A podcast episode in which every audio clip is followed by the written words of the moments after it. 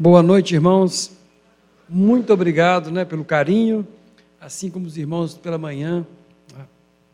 Eu tenho que declarar o meu amor por essa comunidade. É, há quatro anos atrás, nós entramos aqui nessa comunidade. Eu tive o privilégio de ouvir o, o Douglas, né, falei pela manhã, quando ele expunha Gálatas. E quando eu vim, sob o convite do Bruno e da Renata, e me aproximando dessa comunidade, uma coisa ardeu no meu coração, porque eu falei assim: que bom, Senhor, a tua igreja ainda existe. Quando eu falo a tua igreja ainda existe, é porque eu estava tão cansado de passar por lugares onde a palavra de Deus era colocada em segundo plano, onde a emoção era mais importante do que conhecer a Deus, de servi-lo. Cansado do sistema, cansado da, de ver tanta opressão, sobre os filhos de Deus, que quando eu cheguei aqui, tive o privilégio de ver um culto simples, bem simples, e onde a palavra de Deus é o centro do culto, isso ardeu meu coração e me colocou a, a serviço dessa casa.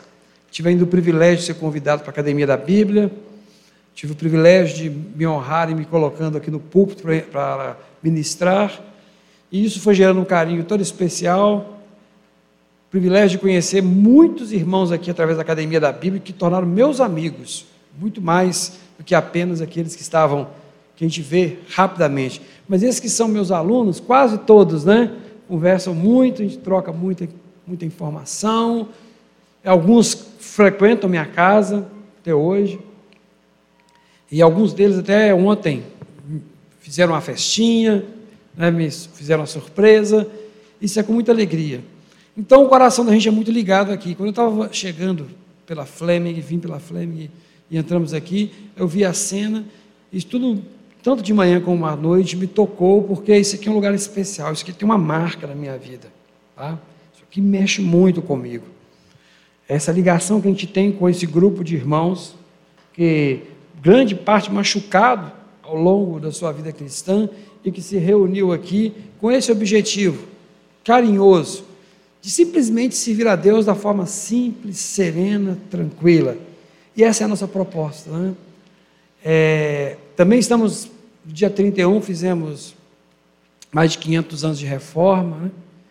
e dói o coração da gente ver que é o motivo pelo qual os reformadores deram a vida, fizeram tantas, tantos sacrifícios.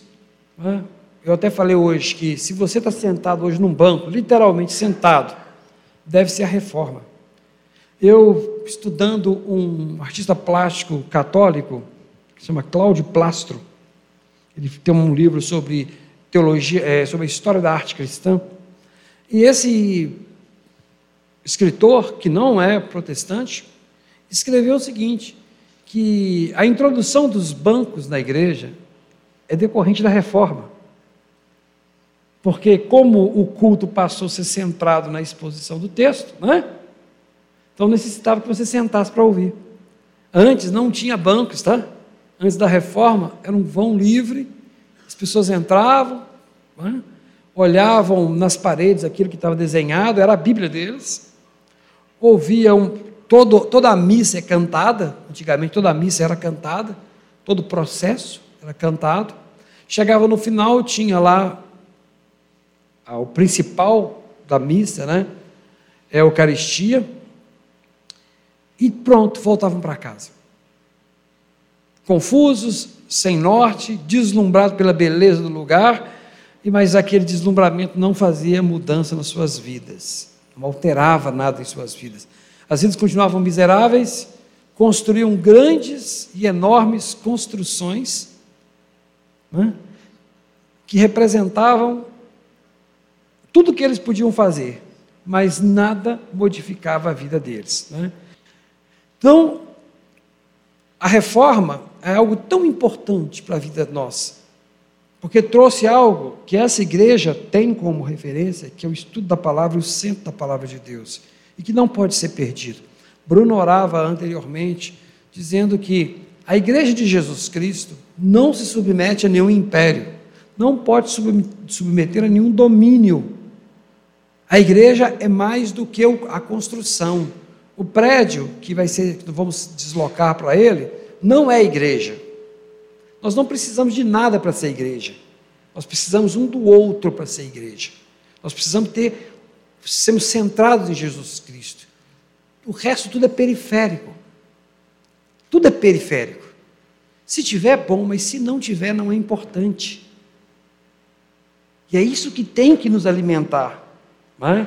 Muitas vezes ficamos tão perdidos por causa da construção, por causa da estrutura, que é importante, mas é tão secundário. Mais do que isso, é a unidade do corpo de Cristo, da palavra, é de nos tornarmos amigos enquanto né, os cultos avançam, dia a dia após dia. Cada vez que se torna amigo de um aqui dentro, você está sendo mais igreja. Cada vez que se aproxima de mais de um irmão, você está sendo mais igreja.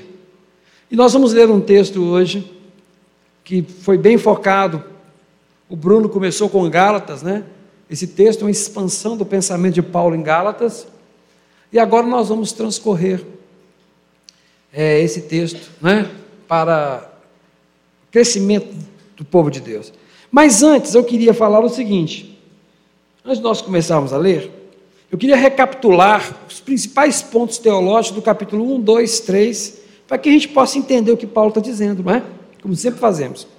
O capítulo 1, a gente poderia sintetizar o capítulo 1 de Romanos da seguinte forma, no versículo 1, 17: Porque no Evangelho é revelada a justiça de Deus, uma justiça que no princípio ao fim é pela fé, como está escrito: o justo viverá pela fé.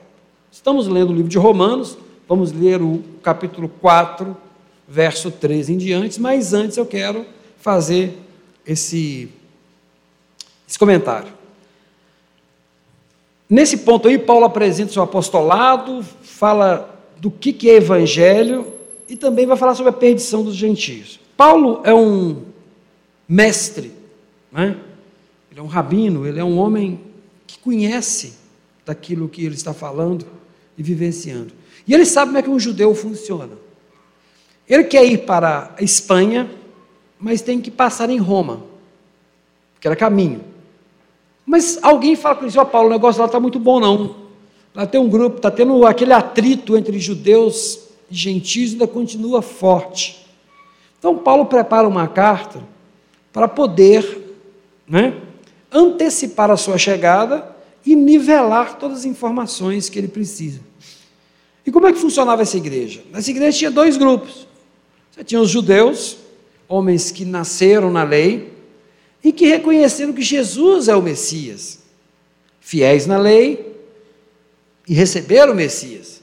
Mas havia um grupo de irmãos que eram gentios, que nunca ouviram a lei, não sabiam de nada, mas o amor de Deus os alcançou. Aí esse gentio e esse judeu, que era fiel a Deus, olhava para o gentio assim: Mas como? Como que Deus alcançou esse povo? Deus é muito bom, né? Ah, é melhor eu falar a coisa seguinte: olha, parabéns, gentios, você foi chamado por Deus. Agora você precisa dar uma ajeitada na sua vida. Precisa guardar o sábado, precisa circuncidar. Você precisa seguir alguns rudimentos da lei, porque nós vamos caminhar junto né, para o reino de Deus, para o reino de Yahvé. Jesus está voltando, ele vai estabelecer o reino. Você precisa. Então, isso parecia muito sedutor. Mas o gentio fala: não, mas não é assim que eu ouvi. O Paulo não falou isso para nós, ou Fulano não falou dessa forma.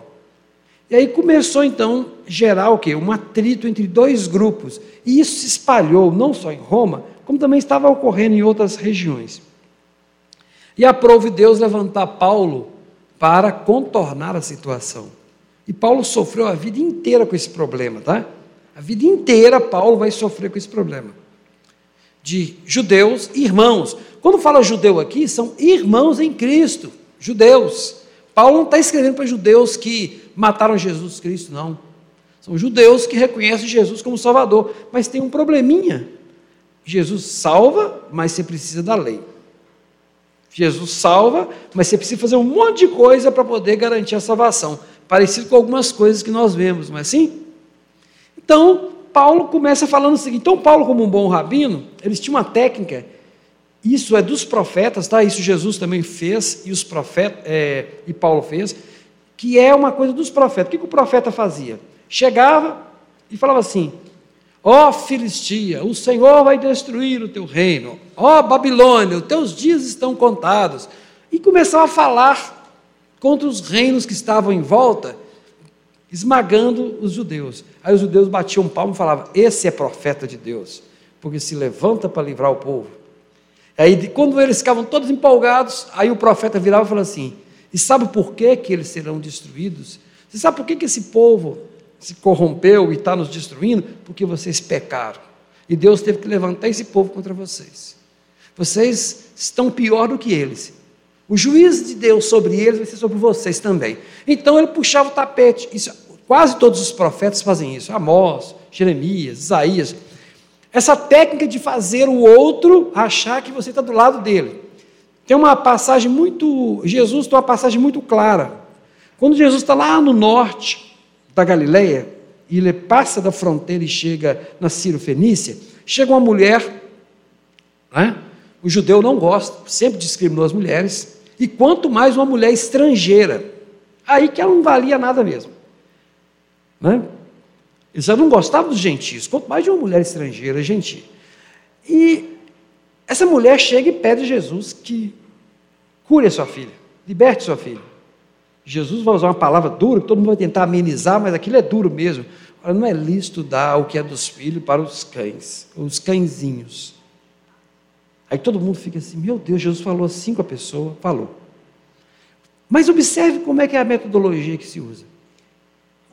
Os discípulos que estão em volta de Jesus e também todo o povo que está acompanhando Jesus deve ter falado assim: esse moço realmente é Messias. E não é que. Viu? Porque é assim que se trata esse bando de cães aí, ó. Esse povo que não adora a Deus, não é? Esse, esse homem é homem de Deus mesmo. Então você observa que a técnica é essa. Mas imediatamente a mulher responde: Senhor, mas os cães comem da mesa dos filhos. Aí Jesus vai e fala: É, em todo Israel eu nunca vi uma fé tão grande como essa mulher. Você não entende que isso aí é, é, é uma coisa terrível para eles. Falar que uma mulher que não adora a Deus, que está lá em cima, mulher, Ciro Fenícia, que adora outros deuses, tem mais fé do que todos eles, para baixo, Entende? Eles, essa era uma técnica que era usada não só por Jesus, porque eles, né, como, pelos, eh, como por todos os profetas anteriores. E Paulo não é diferente. Paulo vai usar a mesma técnica no texto de Romanos. Então ele começa descendo a lenha nos gentios, dizendo: vocês não deram glória a Deus, por isso né, vocês não glorificaram o Senhor e transformaram o que era certo em errado, a imagem de Deus em ídolos, por isso ele vos entregou às paixões infames, vos entregou a tudo aquilo que era desregrado, né? que vai desde as é, concupiscências sexuais até todo tipo de pecado que é digno de morte. Aí os judeus até falam assim: é isso mesmo, Paulo. Agora você provou que você é de Deus, porque isso é verdade. Os gentios estão debaixo do pecado mesmo. E esse povo tem que aprender que tem que aprender a lei, né? Aí o aí, que acontece? Paulo vai para o capítulo 2 e começa. Porque não são os que ouvem a lei que são justos aos olhos de Deus, mas os que obedecem à lei. Esses serão declarados justos. Não é judeu quem é apenas exteriormente, e nem circuncisão quem é meramente exterior e física. Eles caíram de novo. De repente, Paulo vira para eles e fala assim: Vocês estão achando só porque vocês são judeus, vocês são de Deus? Estão achando só porque vocês têm a circuncisão, vocês são de Deus? Não. Se você não obedece à lei de verdade, a tua circuncisão não serve de nada. Traduzindo para os dias de hoje, meu querido, se você acha que sua carteirinha de membro, né, e porque você foi mergulhado na água, garante, garante tua salvação, você está perdido. Não é isso que garante tua salvação. Se você não crê realmente em Jesus Cristo, isso não tem valor nenhum. Seria nesse nível que ele estaria falando para, para esse grupo de pessoas. Então ele já falou dos gentios, já virou para os judeus e falou que tudo que eles fazem não têm valor porque eles não obedecem à lei. Paulo não é revolucionário, Paulo está repetindo o que Amós falou, o que Jeremias falou, o que Isaías falou. Né? As pessoas têm o hábito de achar que os apóstolos e Cristo estão com uma mensagem nova. Não, eles estão com a mensagem antiga. Simplesmente estão mostrando para eles que eles não cumprem no tempo deles. E no capítulo 3, eu escolho o seguinte versículo para sintetizar: 3,25. E Deus ofereceu como sacrifício para apropriação, que significa oferta que torna favorável, mediante a fé, pelo seu sangue, demonstrando sua justiça, em sua tolerância, havia deixado impunes os pecados anteriormente cometidos. Mas no presente demonstrou a sua justiça a fim de ser justo e justificador daquele que tem fé em Jesus Cristo. No capítulo 3, que foi muito bem apresentado pelo Bruno Mendes, na parte dele, né? Ele então vai resumir o seguinte: está todo mundo no mesmo balaio, tá bom? Tanto judeus quanto gentios. Então por que vocês estão brigando entre vocês? Todo mundo é pecador e todo mundo vai ter o mesmo fim. Aí ele vai começar a desenvolver algumas coisas. Vai desenvolver o conceito de justiça, justificação, vai apresentar a fé, e o Evangelho. São coisas que são constantes em Romanos. Evangelho para Paulo, e ele diz que não é vergonha do Evangelho, como eu falei, não são os quatro primeiros livros do Novo Testamento, porque eles nem existiam nessa época, tá? Os, o Novo Testamento, os Evangelhos vão ser escritos a partir do ano 70, 75. Então, que Evangelho é esse que Paulo está falando? Evangelho tá, é o Evangelho que ele recebeu mesmo de Jesus. Qual que é o Evangelho? O que que Paulo não se envergonha?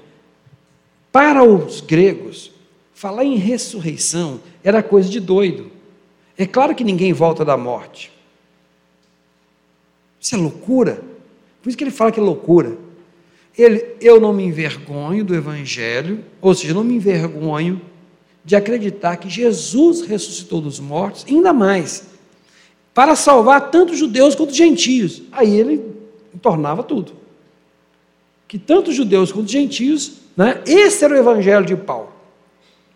O evangelho da ressurreição é o evangelho da amplitude da salvação aos homens. Os judeus não gostavam disso, e os gregos, que não eram, os judeus não cristãos não gostavam, os que eram cristãos também não gostavam, e os gentios que não tinham sido convertidos achavam ele doido. Por isso que ele fala, né? Eu sou loucura para o mundo. É porque todo mundo achava Paulo fora da curva, mesmo. Então, esse é o evangelho dele. E ele vai, ele vai construir, então, agora, depois dele falar que todo mundo, e nós temos que voltar aqui sobre a questão da justificação, que todo mundo está debaixo do pecado, e aí tem uma frase importante que ela vai elucidar o livro de Romanos. Porque o Espírito Santo nos convence do pecado, da justiça e do juízo. O que significa isso? O Espírito Santo chega ao seu coração e diz: Você cometeu um pecado relação do Espírito Santo com você, e você falar, realmente pequei, não, pequei, pisei na bola. E ele vira para você e fala assim: pecado e justiça. E sabe que é qual, qual que é a justiça de Deus? Qual que é, Senhor? Aquele que peca deve morrer.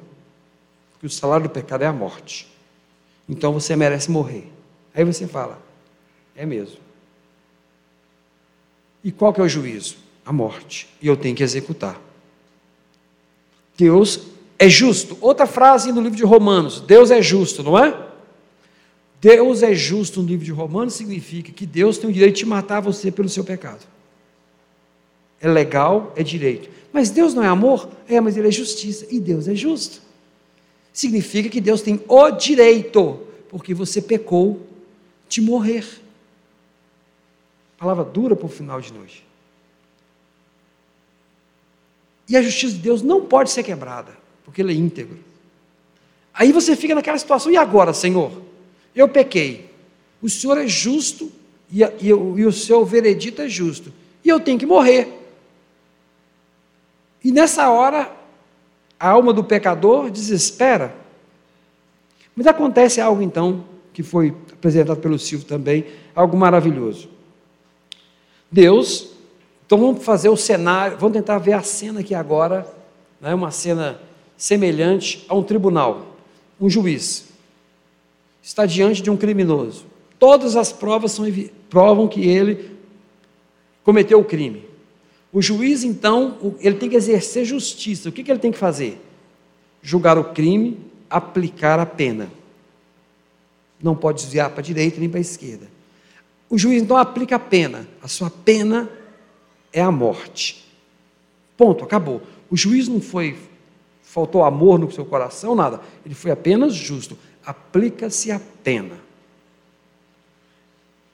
E de repente, alguém da plateia fala assim: senhor, senhor juiz, está correto o seu veredito. Dá uma palavra. Está correto o seu veredito. Realmente, esse crime merece a punição de morte. Não tem como questionar. E esse moço aí é criminoso. Só tem um problema. Ele não foi ele que fez isso. Quem fez fui eu. E se tem alguém que tem que ser condenado, sou eu.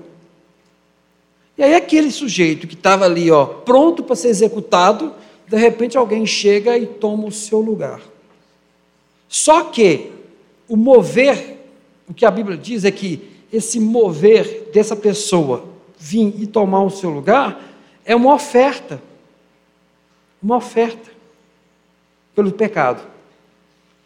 Uma vez que o juiz diz que o crime cometido tem uma execução à morte, ele não pode voltar atrás. Já está estabelecido. E aquele que entrou no lugar vai ser morto. Pronto. Você não vai pagar porque você, porque alguém tomou o seu lugar. Mas também tem a segunda parte, que é a propiciação, que significa o seguinte: o juiz aqui é Deus. E no momento que, que Deus fala com você, que você pecou, através do Espírito Santo que você pecou e tudo, você não vai ser condenado porque Jesus entrou no seu lugar para morrer por você. Mas além disso, ele também é uma oferta para reconciliar o homem com Deus contra a sua ira. A partir de agora, o homem é amigo de Deus e pode andar com Deus. Ele não só é livre, mas também ele se aproxima de. É a propiciação, é uma oferta né, para apaziguar, para poder se aproximar do ponto.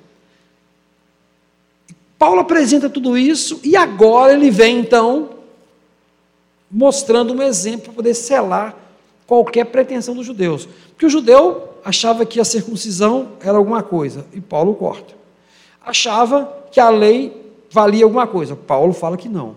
Agora Paulo vai no sangue do judeu.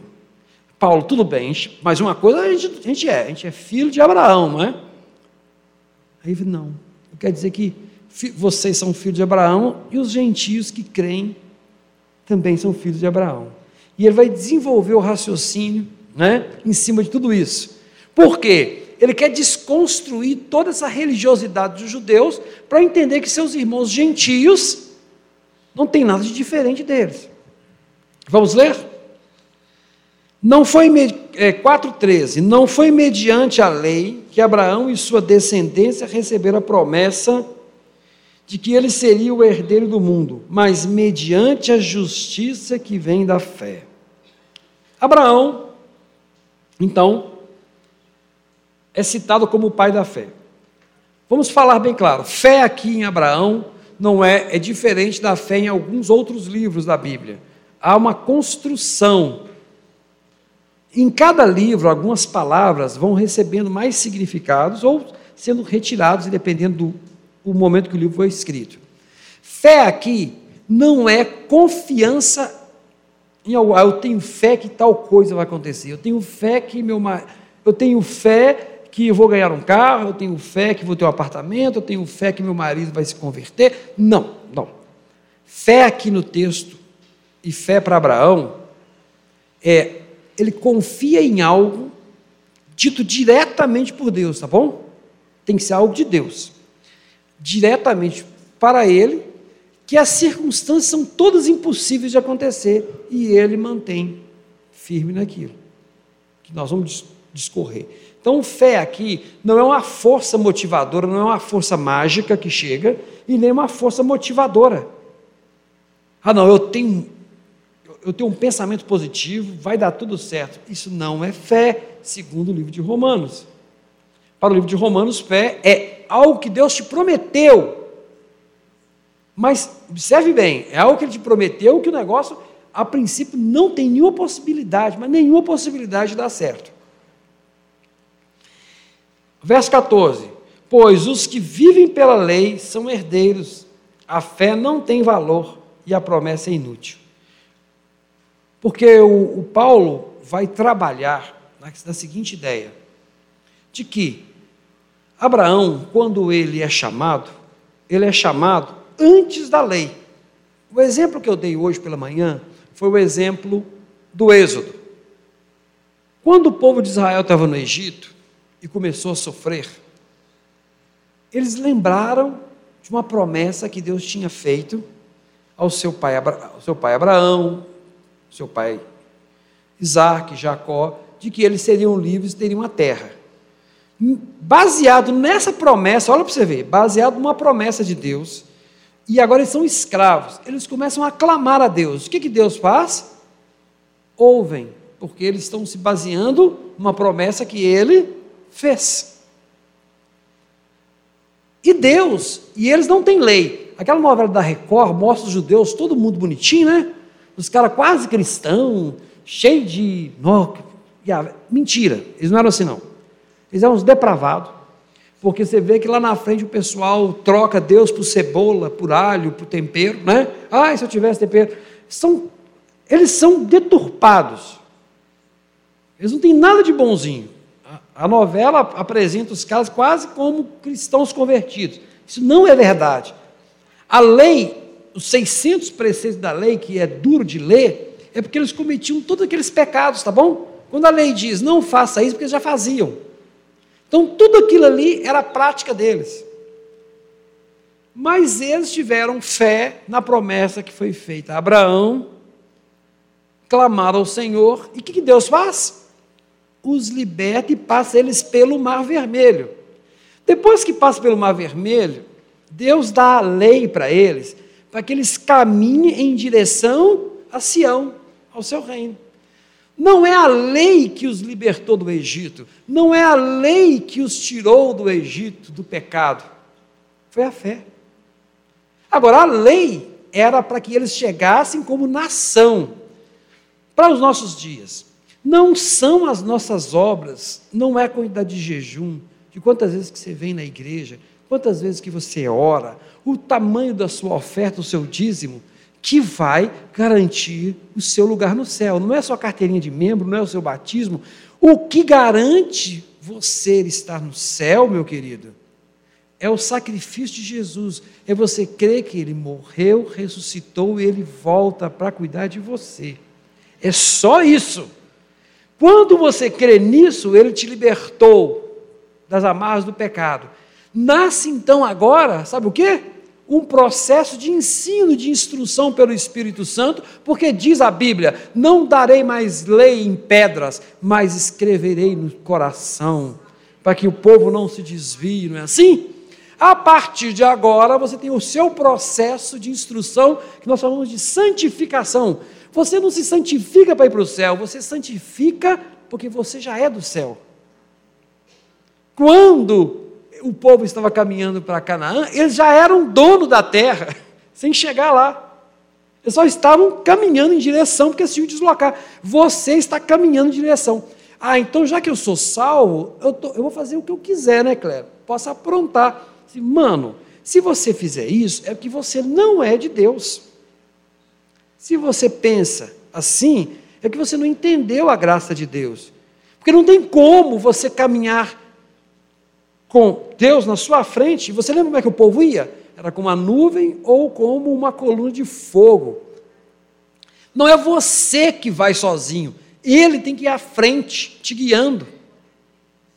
Não tem como você estar no caminho de Deus e não se incomodar com o pecado, sendo que o Espírito Santo te convence do pecado, da justiça e do juízo. Como que você pode então servir a Deus sem que sua vida se transforme dentro do seu tempo, dentro daquilo que o Espírito Santo vai fazer no seu coração. O pecado vai sempre te incomodar. Você sempre vai estar incomodado com alguma coisa e Deus vai trabalhar. Enquanto você estiver incomodado com o pecado, você está bem, tá? O dia que você achar que você está perfeito, o negócio pegou para o seu lado. Porque aí você já não tem mais chance. O Espírito Santo parou de falar no seu coração, você está perdido, meu querido. Então, não se preocupe. Então, esse é o processo. A fé vem antes do caminhar, do fazer. Então, se você vem à igreja, glória a Deus. Se você é ofertante, glória a Deus. Se você é, se entrega aos estudos, melhor ainda. Tudo isso faz parte do seu andar com Deus. Mas não é isso que garante a sua estadia no reino de Deus. Porque já está garantido na cruz do Calvário. Desde que você creia. E aquele que crê tem vida transformada na sua trajetória. Se não tem vida transformada, tem um negócio errado, você não creu, não entendeu nada do que é de Deus. 15. Porque a lei produz a ira, e onde não há lei, não há transgressão. Aqui ele está fazendo apenas um jogo de palavras, não significa que não havia pecado no mundo porque não havia lei. Aí ele voltou para os judeus e falou: vem cá, o papel da lei é revelar que nós somos pecadores incapazes de cumprirmos a nossa parte com Deus. Jesus vai dar uma ampliada na lei, naquele sermão da montanha, que é impossível um ser humano comum cumprir. Deixa bem claro isso. Você não consegue cumprir o sermão da montanha.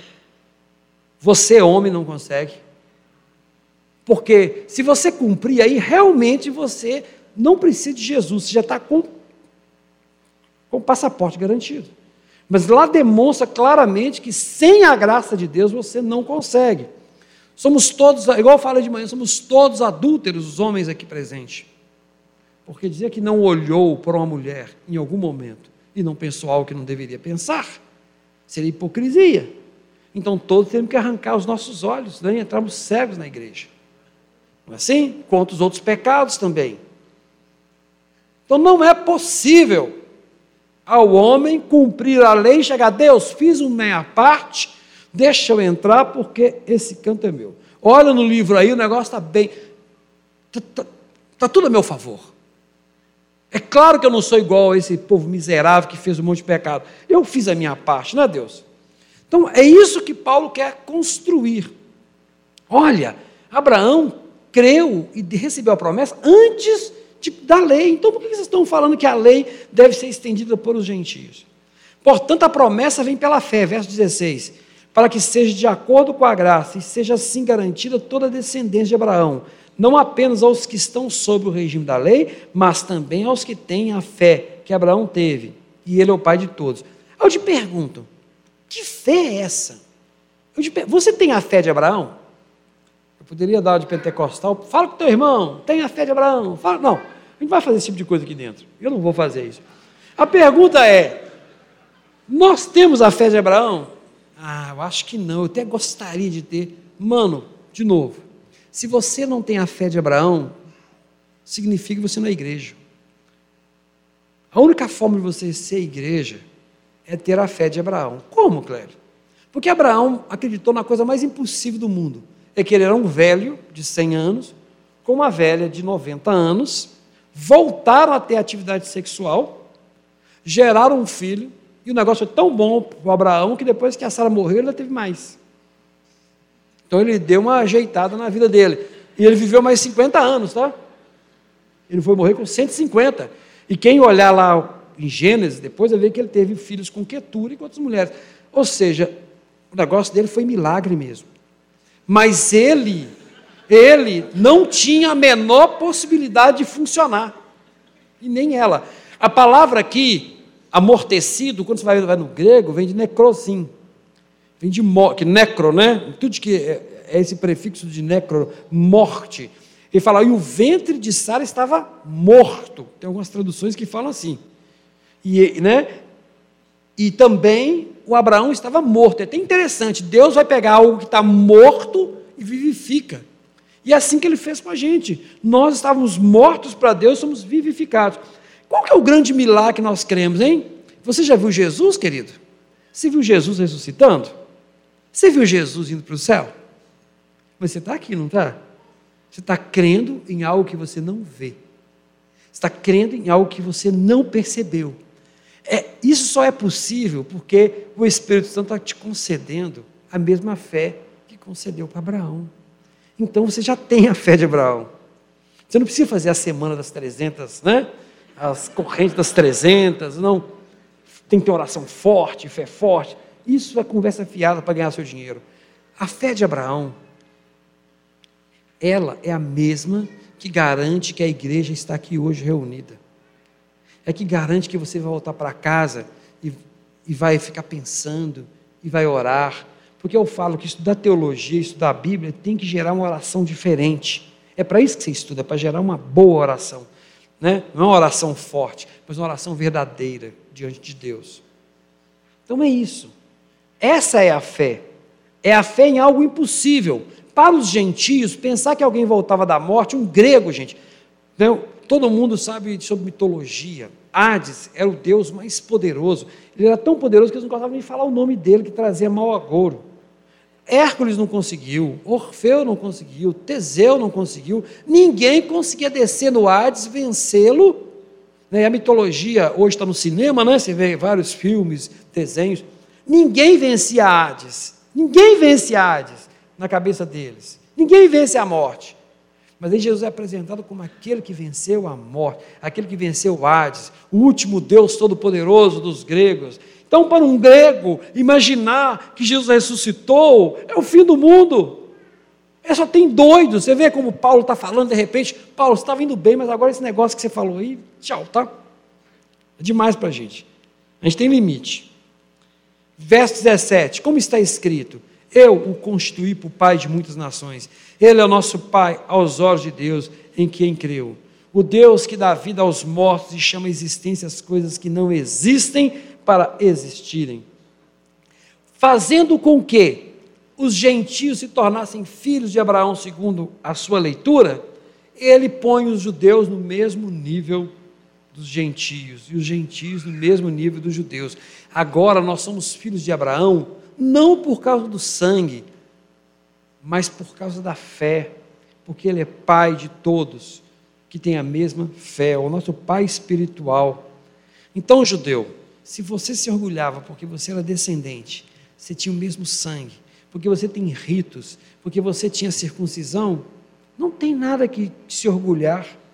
Onde está a jactância, né? Onde está o orgulho? De que, que você está se, se achando? Qual que é teu orgulho? Baseado em que, que você está humilhando teu irmão achando que ele é menor do que você? Abraão 18 Contra toda esperança, em esperança creu, tornando assim pai de muitas nações, como foi dito a seu respeito, assim será a tua descendência. 19. Sem se enfraquecer na fé, reconheceu que seu corpo já estava sem vitalidade, né? amortecido, pois já contava com 100 anos de idade, e que também o vento de Sara já estava sem vitalidade.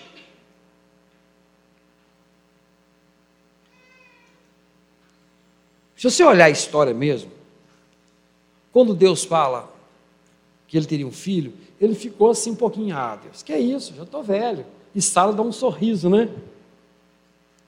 É natural da gente não aceitar, a princípio, a graça de Deus. Mas qual é a diferença? Porque você fica imaginando que Abraão, Deus falou, tá legal, Deus. Se eu falou, tá falado. Não é assim. O Abraão é homem. Mas só que aquela dúvida do homem, ela é passageira. Realmente, pensando bem, é, não, dá, não tem jeito não. Mas, já que Deus falou, vamos, né? Fé não é consciência, no caso de Abraão, fé não é consciência de que tudo vai dar certo e tudo é possível. Não, é nada vai dar certo. Mas eu vou porque o Senhor falou. Você quer ver uma coisa? Quando os homens lá, Jesus chega para os pescadores, é, vamos até ali e joga a rede. Senhor, já jogamos a rede a noite toda. Mas já que o senhor falou, não deu não, mas já que o senhor falou, né? Vamos lá. Já que o senhor falou, já que o senhor falou, vamos fazer. Isso que é fé, querido. Viu? É algo que não vem de você, não é mérito seu. Existe o dom de fé que Deus concede à igreja. E o, o exemplo melhor que a gente tem de um dom de fé, é, a gente usa assim porque é o mais fácil de explicar, tá? É quando, por exemplo, você tem um missionário que tem que Deus toca no coração dele para começar um trabalho num lugar que não tem a menor possibilidade de dar certo. Ele chega lá e dá tudo errado e ele continua lá. Ninguém, ô oh, cara, sai daí que esse trem não, tem, não vai render nada. Ele passa a vida inteira ali, até morre e não dá nada. E ele morre na esperança daquilo que Deus falou. Aí quando o sujeito morre, acontece alguma coisa, vem outra e pum, a cidade toda converte. Eu poderia falar, e morreu ele na esperança, né? Então existem coisas na comunidade, desafios, que Deus tem que dar uma confiança na palavra dele. Quando Paulo ia ser preso, Deus mandou um profeta, né? Para ele, e falou, e pegou o cinto, amarrou e falou assim: Assim diz o Senhor, Paulo. Da mesma forma que você está sendo amarrado, virão né, as pessoas te amarrarão e te levarão preso. Mas não preocupa não, tá? Eu estou no controle. Eu estou no controle, Paulo. Isso eu estou querendo que aconteça. Eu vou segurar a onda com você até o final. Essa palavra foi de conforto, tanto para o coração de Paulo, quanto para os irmãos, porque os irmãos vão ficar doidos. Mas Paulo é homem de Deus para levar. Então Deus tem que colocar fé no coração dessas pessoas, para suportar uma situação que viria. Então, é um dom que Deus também dá em alguns momentos. Mas aqui no texto, nós estamos falando da fé baseada numa confiança expressa uma promessa de Deus e que foi a base de toda a relação cristã, porque de Abraão veio Jesus Cristo. Mesmo assim, não duvidou, nem foi incrédulo em relação à promessa de Deus, mas foi fortalecido em sua fé, estando plenamente convencido de que era poderoso para cumprir o que havia prometido. Isso é tão forte para Abraão que ele é testado pela segunda vez, cara. É um negócio duro. Primeiro teve que ter fé, porque ia ter um filho. Mas, por enquanto, aí, estava legal, né? Porque Deus vitalizou ele, ele aceitou. Mas aí o menininho cresce, o menino está forte, está bonitinho, ele está todo pegado. Ele já dispensou Ismael para ficar sem opção. Deus tirou a opção dele, tá? Ismael vai embora, só fica o Isaac. Então, assim, ele já tinha um filho, ele manda embora o filho, com Agar e só fica com uma opção. Então, quando Deus testa o sujeito, ele testa assim: não tem saída, caboclo. Você confia ou você confia. E aí ele vai, e Deus fala: Eu quero teu filho. E ele vai caminhando para Moriá pensando: bem, ele é o Deus que pode fazer milagre, né? Ele já fez comigo, não é? Ele pode ressuscitar o Isaac, não pode? Pode. Então eu vou, tá? Eu vou, eu vou.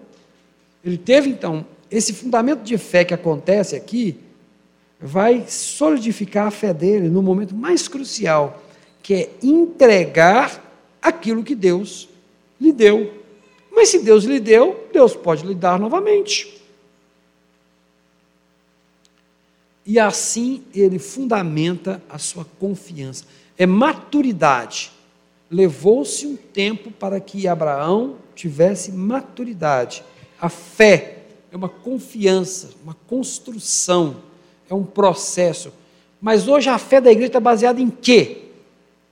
Nós precisamos estar clamando todos os dias a Deus, todos os dias, para que seja, nossa, seja fortalecida a nossa fé na mensagem da cruz. A cruz e a ressurreição é a base da vida da igreja. Eu falei hoje pela manhã que a ceia muitas das vezes tornou um momento em que a gente fica pedindo perdão para os irmãos, né? Que aprontamos uma lá, igual a Renata fala, você só não peca se você estiver em coma. Né? Se você continuar, se você, olha, da sua casa até chegar aqui, você já aprontou, irmão. Então a gente fica naquele negócio assim, então a gente sempre pede perdão lá, porque a gente acabou dando uns, brigando com o irmão aqui, blá, blá, blá, mas esqueceu que o resto dos pecados. Ou seja, nós transformamos um momento lindo. Para que, que serve a ceia? comei bebei, até que eu volte, em memória de mim, até que eu volte. Então a ceia é para lembrar que ele morreu, ressuscitou e vai voltar. Temos que alimentar constantemente a fé na ressurreição e na volta de Jesus. É isso que fortalece a igreja.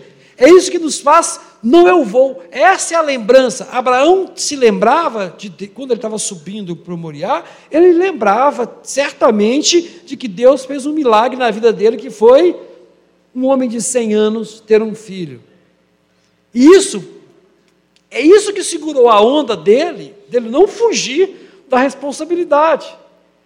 Nós só vamos conseguir nos manter cristãos é se lembrarmos que Jesus ressuscitou e vai voltar. Essa é a mensagem que tem sido subtraída da igreja, e com isso a igreja tem perdido a sua essência, porque não entende que a fé é fortalecida na lembrança da mensagem da cruz e da ressurreição. Sem isso, nós nos perdemos e a primeira onda né, de religiosidade nos leva, ou da incredulidade e do ateísmo. Em consequência, isto lhe foi também creditado por justiça. Abraão, nós no verso 22, Abraão então, não é que Abraão se tornou justo assim, cara, você não tem pecado porque você confiou em mim, não. Não pode transformar, não é, no texto de Abraão, na situação que Abraão vive, é diferente da situação que Paulo está apresentando. Quando fala que é creditado como justiça, significa aquilo, ó, é aquilo que eu falei, e Deus entendeu que esse moço pode ser amigo dele. E pode começar a andar com Abraão. Abraão confiou nele, não confiou? Então agora eu posso eu posso me relacionar com Abraão. É isso que é acreditar por justiça. Porque agora eu posso me relacionar com ele. O reino de Deus, muitas vezes nós imaginamos o reino de Deus como um lugar, e é também, celestial pós-morte. Mas a Bíblia diz que, não é, que o reino de Deus já é. E quando você vai entendendo Paulo, você percebe que reino de Deus é intimidade com Deus. Se você começa a ter intimidade com Deus, querido, você já está no reino. O reino já é, já se estabelece. Vai chegar um momento que a intimidade vai estar plena. Mas reino é. Quando nós estávamos cantando teu, é o reino teu, né? O poder e a glória. O reino de Deus. O reino de Deus não é um lugar apenas. O reino de Deus é Deus presente na sua vida. O povo, quando estava no deserto, eles já tinham Canaã na mão já tinha sido dado para eles. Eles só estavam chegando lá porque eles tinham que andar, né? Essa era a ideia de Deus. Eles tinham que andar. Ou seja, a tua comunhão com Deus, o teu relacionamento com Deus é reino. Por isso você pode falar: o reino é teu, teu é o reino, a tua vontade, né? Porque se estabelece a comunhão com Deus, é reino de Deus em sua vida é, é a embaixada de Deus estabelecida na terra. E ele foi entregue à morte pelos nossos pecados e ressuscitado para a nossa justificação. A morte dele é para que a justiça de Deus fosse executada, porque ele é justo. Mas a ressurreição dele é para dizer que esse Jesus intercede por esse por qual ele morreu. Então esses homens agora podem ser amigos de Deus. É a ressurreição de Jesus que nos aproxima de Deus. A sua morte paga a dívida. A sua ressurreição nos aproxima como amigos. E o amigo anda do lado e aprende a ser igual a Deus. Então, o seu processo de santificação é o andar com Deus é se tornar amigo de Deus.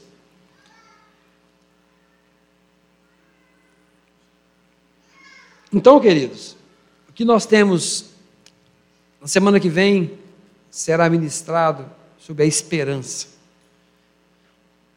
cuja base é a fé.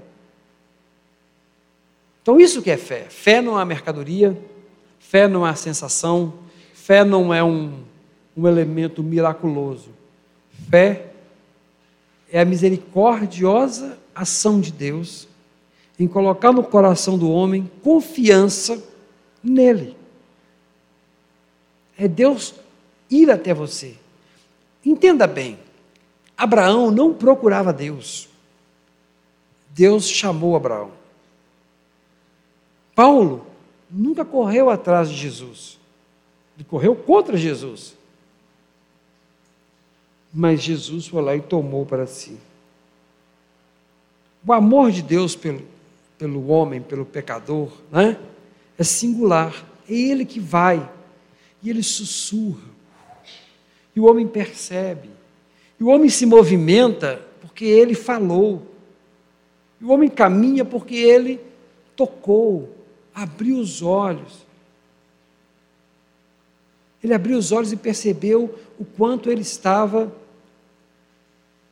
perdido.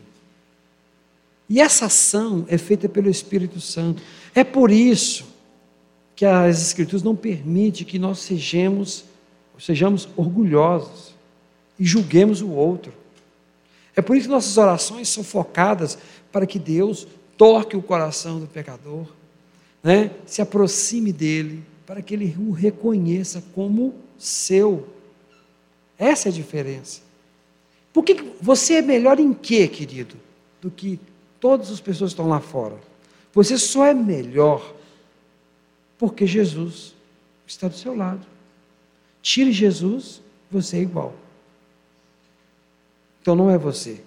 Esse é o motivo pelo qual Paulo vai defender que não, há, não tinha por que você discriminar seu irmão né, e aqueles que não conheciam a Deus, mas amá-los entender: ó oh Deus, como eu sou grato por ter sido alcançado pelo teu Espírito Santo, por um dia ter ouvido a tua voz e o Senhor ter convencido o meu coração. Como eu sou grato, Deus. E é nesse espírito de gratidão é, que nós terminamos hoje, para que os irmãos tenham fé. É, Calvino fala assim: a maior honra que você pode dar a Deus é ter fé, porque fé é a marca de que você tem identidade com Deus. Que a graça do Senhor Jesus esteja com vocês e que a fé do Senhor esteja colocada no coração da igreja nessa noite.